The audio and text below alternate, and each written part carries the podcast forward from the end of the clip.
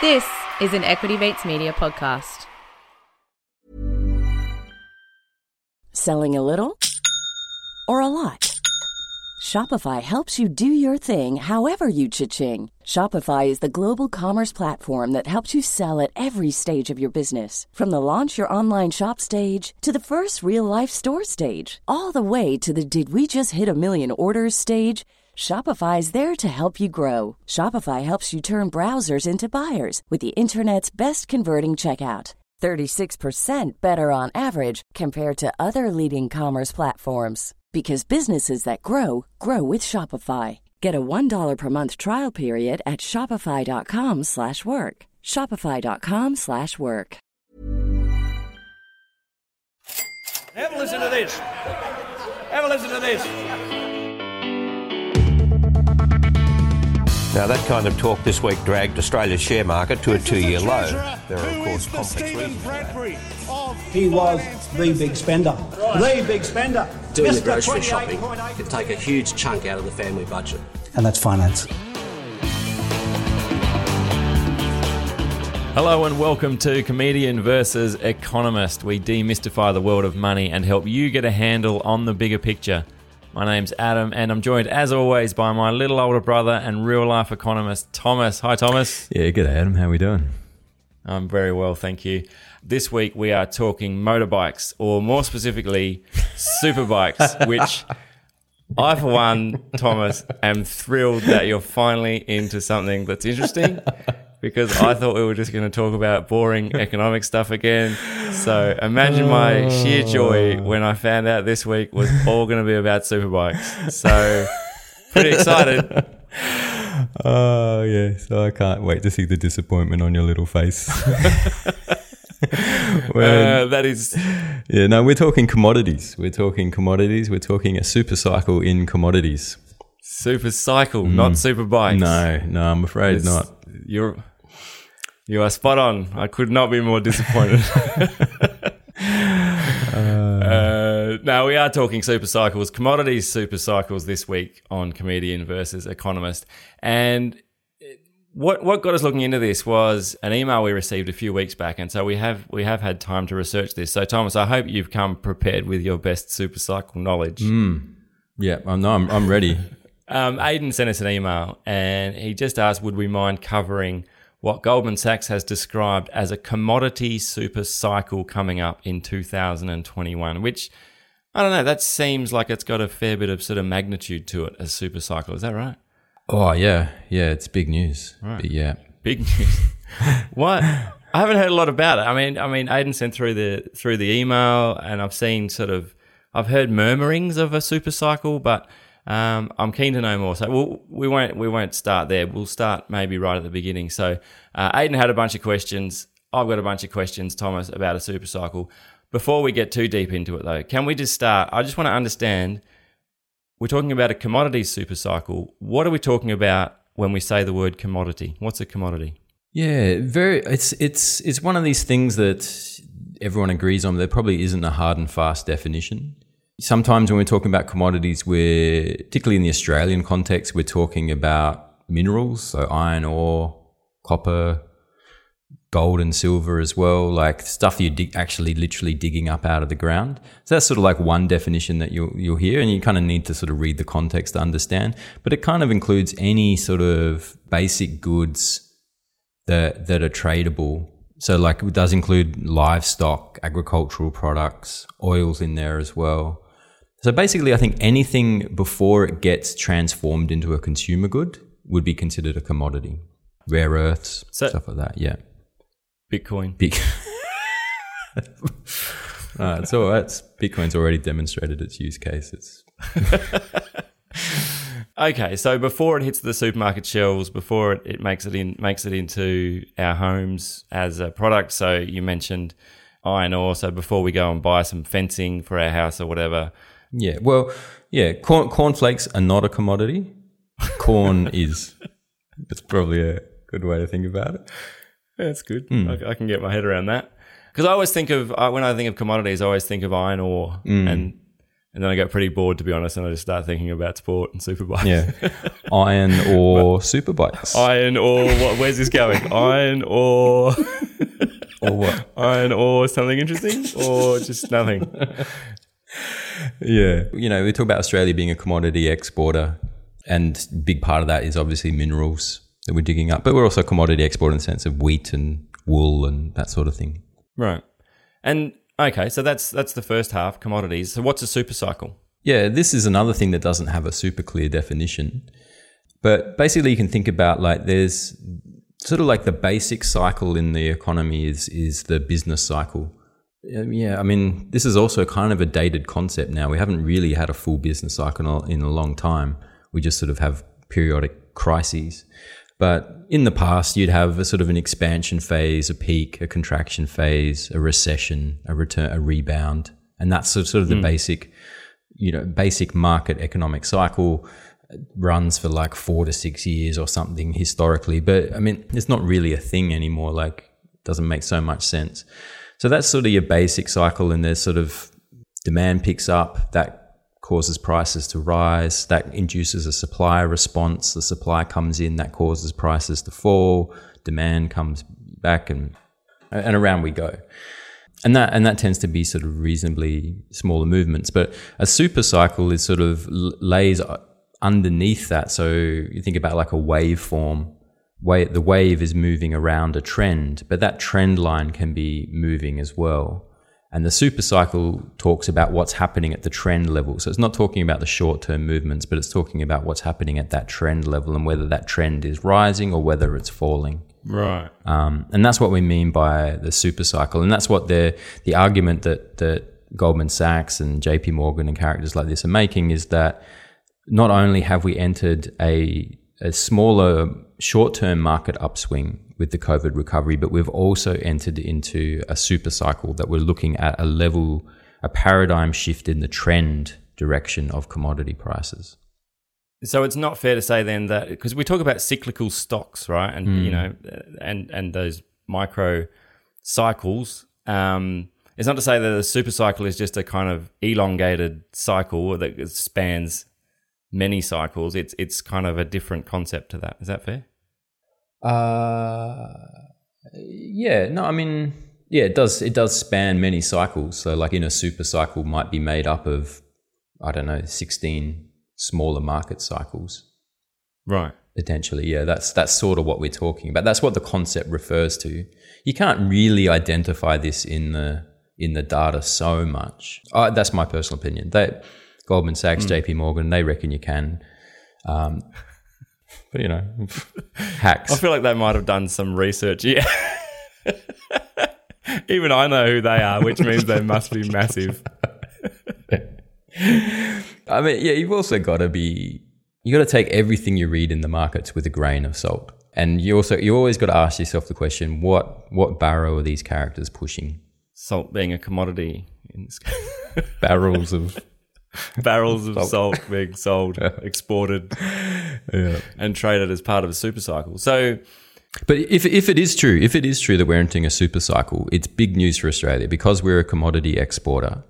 You know, we're talking about a huge boom in our our biggest export earner, and that's going to be obviously big news for our income story, big news for household incomes, big news for consumption. Uh, just juices the economy in general. You think about we had a we had the mining boom sort of 2012 to 2014, um, more or less, and then yeah, that was big for Australia. We had a big it was a big income shock. The Australian dollar rocketed. That created that displaced a whole bunch of local manufacturing. House prices boomed on the sort of leverage that became available. Uh, interest rates right. Fell. So is that what we? I mean, there's been big news in in house prices recently. So is that what's pushing house prices up? I don't think I don't think so yet. I think we're still looking at the the impulse coming out of reduced interest rates. It's really the interest rate story at the moment. But but, but what if those two things collide? What if interest the interest rate story collides with the commodity cycle, super cycle story, and we get like a super story? Super story, yeah. That's. Well, that's it. That's that's exactly right. What if, what if that happens? It's you know we're already house prices will moon. Moon, yeah, yeah, yeah. Yeah, no, it's it's true. Like it potentially, it's a yeah, could be a huge story. what happens to other stocks then during a super cycle? Are they influenced at all? Do we see like we, we talked about bond yields, right? Um, a couple of weeks ago on the show. Yeah. And bond yields were rising, and that meant that uh, a lot of the tech stocks, a lot of the, the growth stocks that had been doing really well started going down in response to the the increased bond yield. Are we seeing? Will we see the same thing happen with a commodities super cycle as those kind of iron ore stocks? Well, will the iron ore stocks go up? The, the miners. The miners, yeah. Um, yeah, it's it's generally bullish for for miners. I think we've got to uh, differentiate between is the share price of miners and commodity exporters and commodity prices. So most of what we're talking about with the commodity super cycle is a sort of a level shift in the prices of commodities. And that's obviously good news for miners, like they're getting more money for their for their product. And so that's bullish for their share price, but it really depends on how much the market has anticipated that rise in revenues already, how, how much is already baked into the share price. So you won't see the miners' share price won't track commodity prices directly because share prices are forward looking and they're trying to they're, they're trying to guess this. So yeah, yeah. So we can't just go out and buy BHP stocks um, because every, if if people are already predicting a super cycle, then that's already factored into the price, and the price of the stuff that BHP export might go up, but the share price is already counting on that to happen. In fact, you you you then argue then if it the price of the exports doesn't go up or the, the quantity doesn't go up, then their share price is actually set to fall.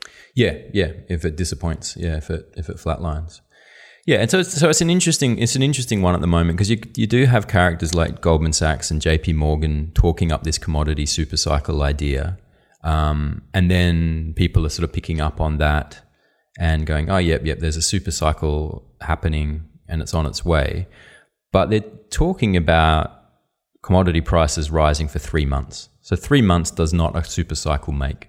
Yeah. I mean, I suspected as much. Yeah. three, three months is a good quarter. yeah. I figured a super cycle might have to run for at least a bit more than three months. That seems like a good spot to take a break. Let's grab a quick word from our sponsor, and we'll be back with more comedian versus economist in just a moment.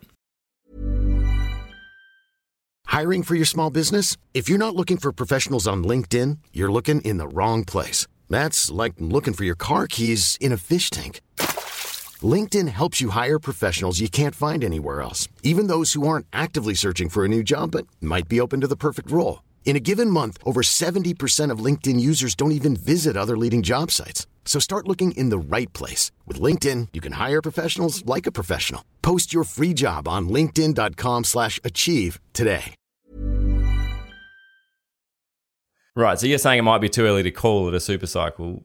Yeah. Why, yeah. why are you saying that? Uh, personally, I, I don't. I think I think they're overstating the case. I think I think they're overplaying it. I mean, so that, so I, I read I read J.P. Morgan's report on this, and they're saying there's four factors that are driving the commodity super cycle story. One is the rebound out of the COVID lockdown. So, and that's driven by a huge infrastructure spending spree that governments have gone on. So governments have, you know, really opened up the wallets, putting a lot of money, and they tend to put money into commodity intensive things like bridges and buildings and that sort of thing. So that's sort of, you know, big surge in demand and that's that's driving commodity prices higher. That's the start of it. The second factor they're pointing to is the risk of inflation. So inflation might be picking up and commodities because they're real tend to do well in inflationary environments because as the currency devalues, this this relative to the real stuff that we buy with that money. So so the prices go up. Yeah. So like during the oil shock of the nineties or the dot com bust, when inflation was picking up, commodities performed pretty well. The third factor they're pointing to is that commodities are very cheap relative to shares right now. You look at compare share prices and commodity prices. Commodity prices are as cheap as they've been almost almost ever. So you've got to go back to 1969 and 1998 to get similar a similar relativity if you chart it out. So commodities are very cheap relative to equities. And in those two previous times, 1969, 1998, when commodities got that cheap, they then turned around and went on a bull run. and had a decade of strong price growth in commodities. But they couldn't really have gone anywhere else because I mean, if they, you know, once if they're at the bottom, then where do they go? They they got to go up. Yeah, I mean, we're talking rel- a relativity here, so there is no floor necessarily. So it's, it's not they're not it's not low in absolute dollar terms. It's relative to equity prices. Yeah, okay. But maybe the equities are overpriced. Maybe the Netflix of the world and maybe the um, you know Amazons are, are overvalued. Oh, Adam, you're learning so much. oh, I wouldn't be so sure. yeah, no, that's right. I mean, yeah, there's two ways for that story to correct. The commodity prices could lift, or equities could could fall. Right. Yeah, that's a good point. You should you should email J.P. Morgan, let them know. yeah. Explain to them what a ratio is, how they work. Let's see if I can tee up a corporate gig. Just uh, yeah, do some do some economics gags for the JP Morgan Christmas show. I'm available if you're interested, JP.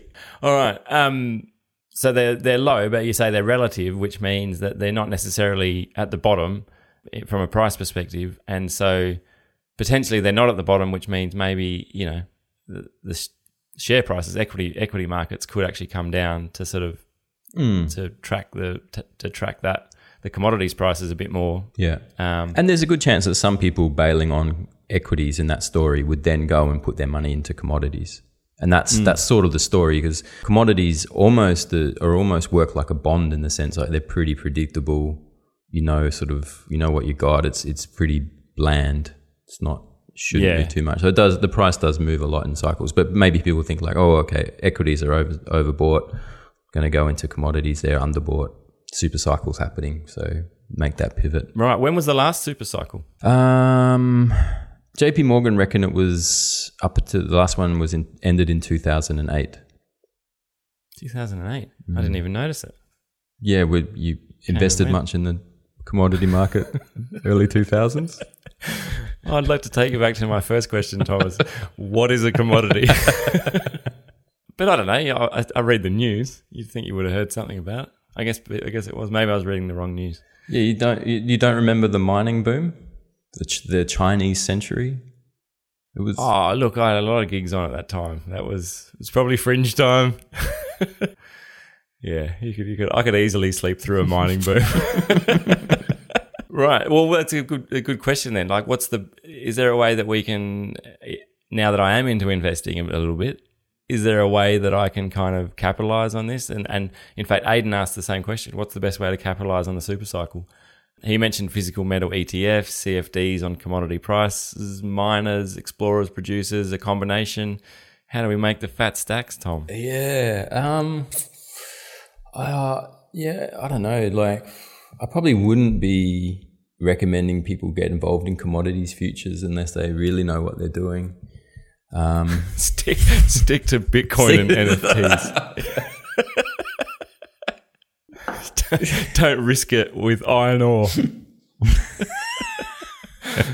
Yeah, I mean, probably the miners aren't, aren't bad. Like, like, like you think you, you, you're definitely in store for a short term lift. Like, I mean, Not financial advice. not financial advice. Well, I mean, it's hard to know. Like, the the reflation is happening. The the recovery is underway. Mining's the mining stocks are probably a you know cyclical reflation story. So they tend to do well as economic activity recovers because we need commodities to make economic activity happen. And so yeah, so we're definitely you know that three months of growth. The commodity prices are booming right now. Like they're they're at really high levels. You look at commodity price indexes, which kind of brings together all these different commodities. Like it's at, it's at record levels. You know, so yeah, that's that's a bullish story. Is that, that that is that due to the demand though? Is that the demand that's that brought them to record levels? Is the demand going to be sustained, or is that going to, as you say, like is that if it's a COVID response, then are we talking about sustained demand, or are we just talking about a kind of spike while we get back on track? Yeah, that's that's exactly the question. And so the, the people who aren't really buying the super cycle story, this is what they're saying. They're saying like, yeah, we've got this reflation happening. Governments have gone out and, and gone spent heaps of money and that's gone into infrastructure, but we're largely done. So look, if you look at, you know, US and European industrial production, we're back at where we were pre-COVID. So we've got over the COVID hump or the COVID Right. ditch, say. And we've done that by spending a lot on infrastructure. But we're now looking at an economy that's, you know, starting to do pretty well the, the world over. And yeah, and so it's like, will government start to wind things back a bit now that the economy's sort of up and running? And the answer to that is probably yes. They're probably not going to keep spending. They're probably not going to keep blowing money on huge infrastructure projects as the economy starts to overheat and people start to worry about inflation.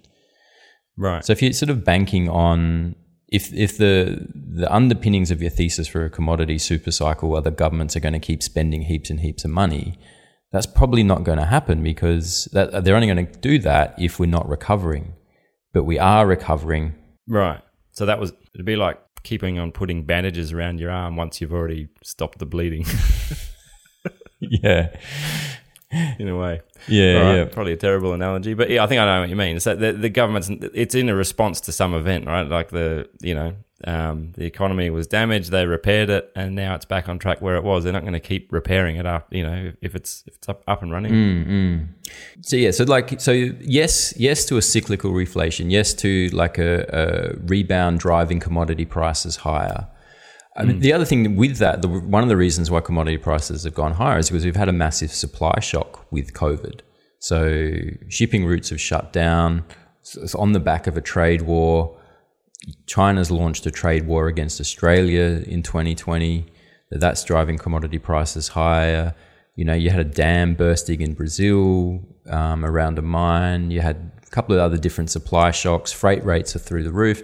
So you've got all these supply factors on that side as well that are, you know, crimping supply as demand is taking off, and, and prices are the response. Of what happens when Yeah, you have right. that dynamic in place? So yes, you got you've got all the short term cyclical factors, like they're definitely happening. We are in a the upswing phase of a short term commodity cycle, and commodities tend to move in in boom and bust dynamics. They tend they tend to move quite a lot and follow the economic cycle, but it's not clear that that these short run factors are then going to give way into these longer run super cycle dynamics. And one and one of the key ones is that China is, you know, a lot of people point to China's needs for commodities and yeah, this was a big story in 2013, 2014 during the mining boom you slept through. It's also the first I'm hearing about this flood in Brazil, by the way. Oh. Yeah. Yeah, that people were talking about the Chinese century and that, that as as the Chinese economy modernized, it was going to consume a huge amount of uh, commodities and that was going to drive a, a century long commodities boom. And the hubris around this around 2000 and 2014, 13, 2014 was huge. Like people just talking about like this, a new level of commodity demand that was going to last 30 years. And by 2017, it was all done. yeah, wow. Like it was pretty much like, oh, what was that about? But like, and it was really, it was in the the you know the Australian government was producing these projections which were based on miners' forecasts, and the miners were just talking it up like it was nobody's business, and the government was like, oh, really? Okay, we'll just pump that out. Yeah, these these miners weren't weren't in line to get pay bonuses or anything like that, were they? The, the ones that were that was spruiking it. No, the the incentives in capitalism are very tightly aligned. Uh, one thing I did hear about about commodities or, and the super cycle is that green initiatives, green energy and stuff is is bullish for commodities. I always thought of commodities as kind of you know fossil fuel type legacy stuff that we want to leave behind, but I read somewhere it was like um, any any green kind of you know environmentally friendly renewable energy type stuff is is good for commodities. What's what's the relationship? Yeah, I mean, this actually brings us back to the fourth point J.P. Morgan was making, which we didn't hit, but that that the U.S. is about to launch a Green New Deal, and yeah, create a lot of like green energy projects. Um, that's not good for legacy fossil fuel projects, but renewable energy projects tend to be commodity intensive around copper, nickel, silver, platinum, rare earth metals, things like that. So Right. um, So BHP wasn't lying, and I I saw an ad on TV the other day. ah, BHP saying that that the you know a green future needs needs our copper, and I thought, sure, come on. Was one of those just had that air of desperation around you know relevance. it's like no, we're, we're still here. We we still got something to offer. but they might be right. Yeah, Okay. apparently, apparently, yeah. It, you know, the the you know the bull case scenarios for renewable energy involve strong commodity demand for those commodities, so that might push commodity prices in general higher. Right. Yeah, there you go. Yeah. Um, and how does how does the uh, how does the cycle end then? So Aiden did ask this question as well. How does the cycle end? Does it is it does it produce a bubble like a sort of slow gradual bubble that eventually bursts, or does it just kind of taper off as people lose interest and get bored? Fall asleep. Fall asleep. Uh, in the 20 years I've been watching whatever, what I see is that the hype and the hubris kind of dissipates uh, in an oversupply of mining projects. So mining mining projects have long lead times and take a long time to come in. So, you know, in this hype phase, which can be like five to 10 years or something, where everyone's talking about the Chinese century and how it's just boom forever. Everyone, like the people like eager to invest in mines and get new mines going. And then they all tend to come online at the same time, which is about five to 10 years down the track, just as the short term cycle's ending. Uh, and then you've got an extra supply coming on just when the market doesn't really need it.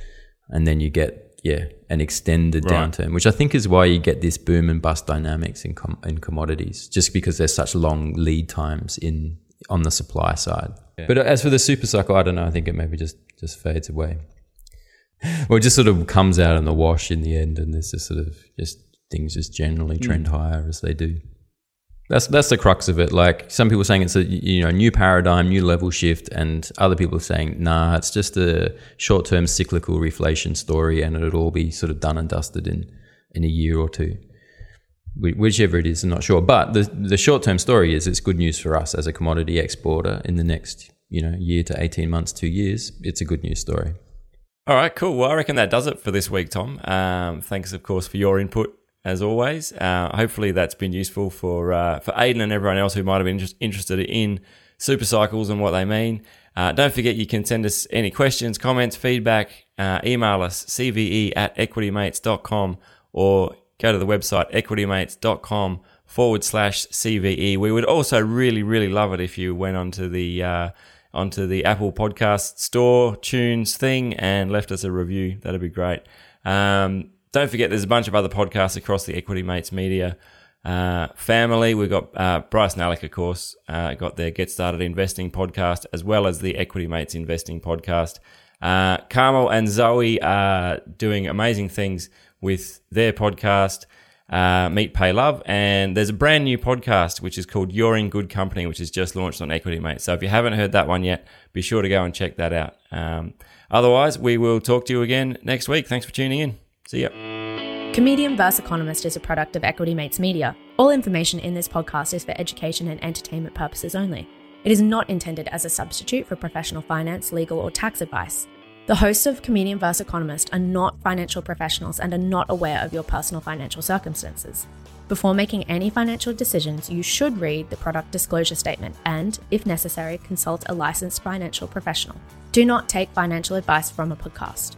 For more information, head to the disclaimer page on the Equity Mates website where you can find ASIC resources and find a registered financial professional near you. In the spirit of reconciliation, Equity Mates Media and the hosts of Comedian vs. Economist acknowledge the traditional custodians of country throughout Australia and their connections to land, sea, and community. We pay our respects to their elders, past and present, and extend that respect to all Aboriginal and Torres Strait Islander people today.